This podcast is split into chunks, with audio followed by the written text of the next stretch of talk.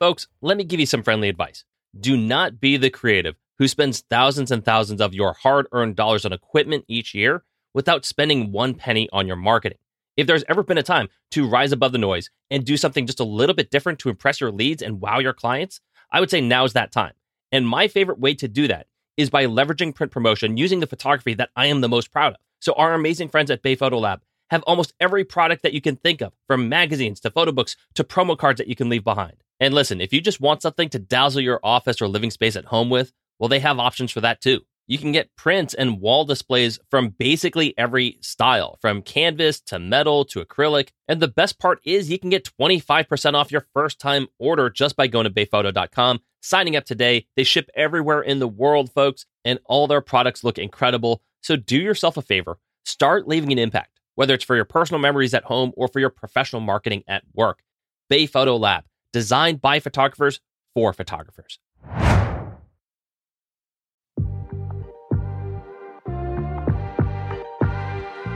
You are listening to Entrephotoneurs, a podcast that inspires photographers and visual artists to live their best creative lives. My name is Michael Durr. I am your host and a full time photographer, here to give you some tools so you can build your life in creative self employment. Beyond that, I get to sit down with an amazing community of creative professionals to talk about process, business, and the lessons that have helped them grow. So let's get to it. Entrephotoneur Season 2 kicking off next. All right, folks, you know, obviously December is upon us. We are just one month away from 2023, a brand new year. All right. And the reason I bring this up is because it should highlight a sense of urgency going into the new year. So at this time, we have a great opportunity to organize all the information gathered from this year so that we can plan ahead for the following one. And I love a clean start to a year. I, I know it makes no actual difference in your business turning the calendar page from, let's say, December 31st to January 1st. But mentally, for me, it's always been a great jumping off point in my business, especially if I have planned relatively well.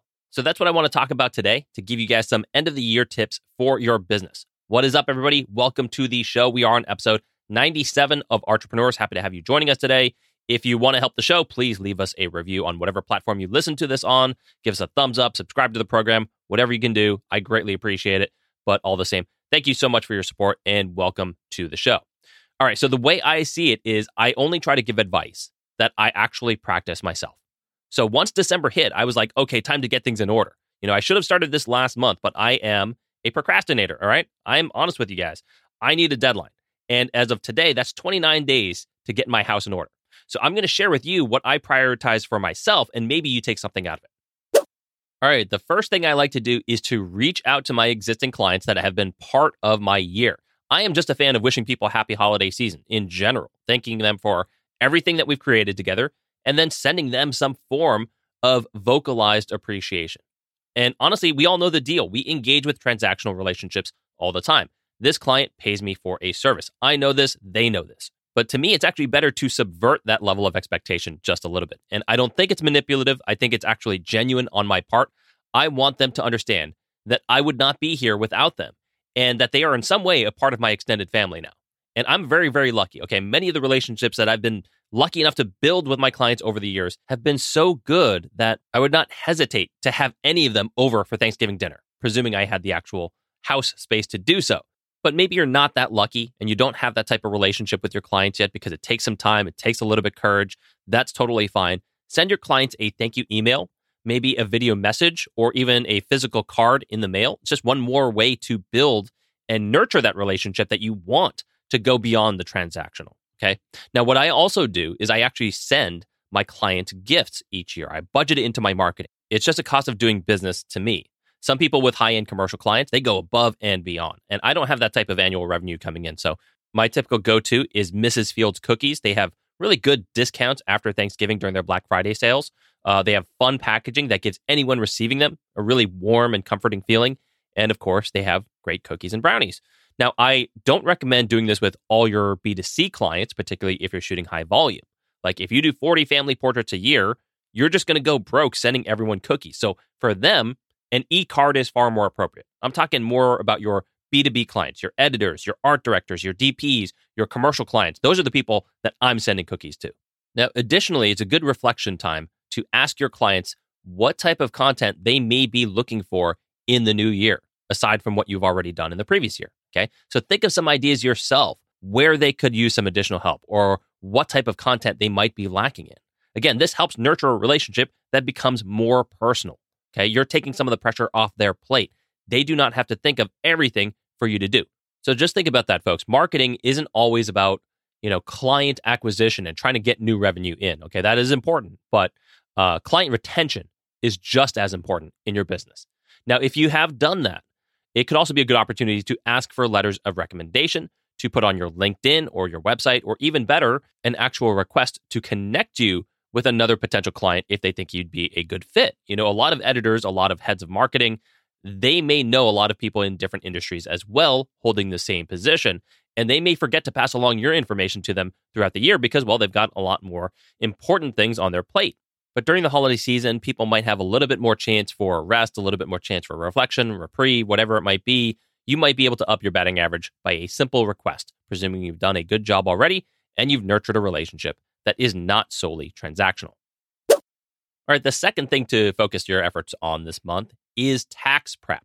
All right, now this is a time suck. I'm not even going to sugarcoat that. Reaching out to your clients can be done in probably one day. Getting your finances in order could take you many days, maybe weeks, maybe. And that especially rings true if you don't have any systems already in place. But honestly, even if you did, sometimes it takes time to compile everything and organize it. So start off with first collecting all your business information. Okay, I'm talking business expenses like gear, software, education, marketing promotion, business mileage, home office deductions, retirement contributions, all of that. And whatever you don't have access to because you didn't think about it at the start of the year, don't sweat it. Give it your best guess and then highlight that as a priority for your new year. All right. So that's why I do this in December. So by January, anything that got inaccurately measured the year before will now be accurately accounted for going forward. So, for instance, if you have no idea how many miles that you drove for your business in your personal car this year, well, by the end of today, I expect you to invest into Mile IQ or Expensify or TripLog or whatever system works for you to accurately monitor your business mileage. You're throwing money away if you don't. Money that basically belongs to you, as far as I'm concerned. Now, when you are gathering your business expenses together, this can be an absolute mess, depending on how you organize your finances. If you commingle personal and professional expenses on, let's say, one credit card, or even worse, multiple credit cards because you needed to manufacture more credit limit or you like different benefits on different cards, like those different perks, right? Then you will have to sift through 12 months of expenses on multiple credit cards print them all out, highlight what was used for business, what was used for home, and then transfer everything to a spreadsheet. You know, this is a horrible way to celebrate the holidays, folks. And not everything is going to be obvious and easy to point out, like the new lens or the camera on your credit card statements, okay? What about that all day parking that you spent $20 on? Was that for an event that you covered? Or was it just a night out with the missus? What about that $12 meal that you had? Was that on a work trip or was it just another one of your 20 Chipotle runs throughout the year? So if this sounds like your situation, listen to episode 53 on this show. Okay, I did that episode around the same time last year. It's called Why Every Freelancer Needs a Business Credit Card. You can do some research on credit cards for yourself, for your business that you can leverage and separate your expenses. And if you do not want to open up a new line of credit, that's totally fine. Just make a definitive choice to take one of your existing personal credit cards, okay, and determine for the whole next year which credit card will be for your business expenses only you know, your equipment, your websites, uh, internet, business travel, marketing, you name it. That's going on that card and nothing else. That's going to keep you organized. It's going to keep you alert and in tune to what type of expenses you are making throughout the year. So, come tax time, you can print out just one end of the year statement. Chances are that card will probably break down your purchases in categories already. So, you'll have travel, you'll have food, you'll have office expenses, etc. Uh, that will already be done for you. Now, understandably, this can be an overwhelming task for anyone but especially early freelancers who are just experiencing the first couple years of their business. You do not have to do this alone. Consult a CPA if you need help on understanding what end of the year tax deductions you can take advantage of, or just as importantly, what you shouldn't take advantage of at this time. Uh, they can help you understand your profit margins, what adjustments might need to be made, how to set up your quarterly tax payments for the next year, how much to project, uh, things like that. It is intimidating, but I would rather be intimidated and keep my money than being ignorant and having money constantly siphoned out of my business. Like I said, what is done is done this year. If you screwed up because you didn't know any better, that's fine. Don't beat yourself up over it. Just give yourself this month to figure out how you want to approach the new year. All right, so the last piece of advice I want to give you guys is to plan your big moves now and what it's going to take to get them done. All right, so you decide what falls under the category of a big move for you. I can't determine that for you, but I think we all know within each of us what that big move might be. So I look at it from an ROI standpoint. What are your major ROI hitters going to be? Maybe it's a financial investment. Maybe it's an investment in time and energy. Maybe it's a strategy shift in your marketing. Whatever it is, now is a good time to plan when they will happen, what the cost is associated with them, and if you can even afford it, and ultimately what other actions need to precede that major action to make it a reality. So, for instance, let's talk about those three examples that I gave you. Maybe you wanted to attend an out of state workshop next year that you absolutely love. It's tailor made for you. You're going to learn everything that you need to learn. You're going to build relationships that will impact you the rest of your life. You're going to make images that could elevate your marketing, all of that good stuff. The only problem is that it costs $2,500. It costs the price of a flight, lodging, and food for five days and nights, uh, maybe a dog sitter, and potentially the loss of a gig that you would have otherwise booked that same week. So, what steps can you implement now to ensure that you can get that opportunity that you covet so passionately without remorse? Because, folks, we've all been there where we've made an investment on something when we were financially stretched already. And because we were so consumed by our fiscal situation and the ramifications behind going over budget, we didn't get to enjoy that product or that service or that experience the way we had hoped. We had buyer's remorse. So maybe now is the time to prioritize what means the most to you. If it's a $5,000 camera, so be it. If it's the $3,500 that you would need to spend on an intensive workshop, great, you make the call. But sometimes you can't always do both. So, whatever the priority is for you, whatever big move is going to yield the higher ROI, focus on saving for that. If you want this workshop and you're tight as it is, put the gear on the back burner. Stash away money from every job so you can afford this experience. Maybe buy less clothing, see fewer concerts, take less trips, go to fewer restaurants. It's not going to be like this forever, folks. It's not a lifestyle change that you have to adhere to for the rest of your life. But if this is a goal for you, then you want to figure out a way to hit that goal. Plan your big moves. Now, that one is a financial move, but not all moves are. Maybe it's something that you've wanted to do, like a major personal shoot that requires a lot of time. Okay. Sure, sometimes those moves cost money as well, but for the sake of this argument, let's just say you can do it scot free. You just need the plan in place because major productions do not happen just on a whim. You need to know the players you need and how to get them, like your talent, your crew, your styling, etc. You need to know the location you need and how to acquire that. Maybe you need to even scout it. You need to know the timing of it all and if the seasons and the weather will impact your production.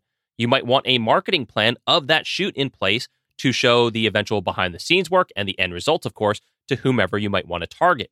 Start coming up with that plan now. If it's important to you, so should be the process. And lastly, maybe it's a strategy shift that is the biggest move for you. Maybe it's not just like one big purchase or one big shoot that you want to do. Maybe it's something that you want to do consistently. Well, again, now is the time to plan for it. Let's take me, for example. I have been off Instagram for a long time for a variety of reasons. Okay. But let's say I wanted to get back on it, but I really wanted to do it really well, like really knock out some awesome content this year consistently to drive attention to my account to gain crazy numbers. Well, how do I do that? What is your social media calendar going to look like? How many videos do you need to produce per month? What kind of still photography will you plan? How many accounts do you need to engage with? How can you batch a bunch of content now so you don't have to maintain it for a full year? And I did this for this podcast. I launched a show knowing it would be a weekly show. That was a big move for me, maybe not from a business perspective, but certainly personally. Gave me a lot of fulfillment. So I listed 40 topics on a piece of paper that I would want to talk about for the solo shows, and I listed 12 guests to approach all before I launched. I even recorded six episodes before I launched just to manage the consistency. And because I launched this show on January 1st of 2021, that should signify to you that in December of 2020, I was doing all the planning. I was putting everything in motion. Another example, I was just talking to a colleague of mine who said he wanted to create consistent newsletters of the sports that he was shooting, something that he could send out to his email list every quarter or every five or six months, whatever it might have been.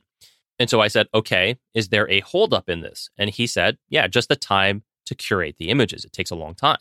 So I said, I get that. Maybe consider doing it by sport instead, as opposed to doing a number of different sports altogether. Would that simplify your process if you just sent out, let's say, baseball this quarter, basketball the next, as opposed to trying to find 17 different photos of multiple different sports? And he said, absolutely. That would make it much easier. So again, that's just planning. Put it in place now. Goals without plans just stay wishes. So, to wrap up, folks, those are honest to God the three major things I am focusing on this month right now. I've already sent out client gifts, but starting to formulate ideas to pitch to my clients for the upcoming season. I'm gathering all the financial data I need for tax time. I'm assessing what method, what system might be improved for 2023. And I'm certainly jotting down what my big moves for the upcoming year might be and putting a plan in place to make sure that I hit those goals. Okay. I hope that gives you guys food for thought. I hope that gives you something to implement in your business. If not, no problem. But wishing you all the best. That's going to do it for me today, folks. Thank you so much for tuning in. Please like, subscribe, review the show on your favorite platform. Have a great day, everybody, and I will see you all next week. What's up, entrepreneurs? Thank you for tuning in and making it all the way to the end of the episode. If you enjoy the content you just listened to, hit subscribe and tune in again next week. Also, follow us on Instagram and Facebook at Entrephotoneurs Pod for updates, promos, and giveaway contests that we run throughout the year. And if you haven't already, be sure to check out our really cool website, entrephotoneurspod.com. It's a great resource for you to download informational PDFs and booklets, access discount codes from our amazing affiliates, and read what our audience is up to on our community blog. For now, I just want to say thank you for tuning in, supporting the show, and being a part of this journey. This is Michael Durr signing off for now, Entrephotoneurs Season 2. Let's go.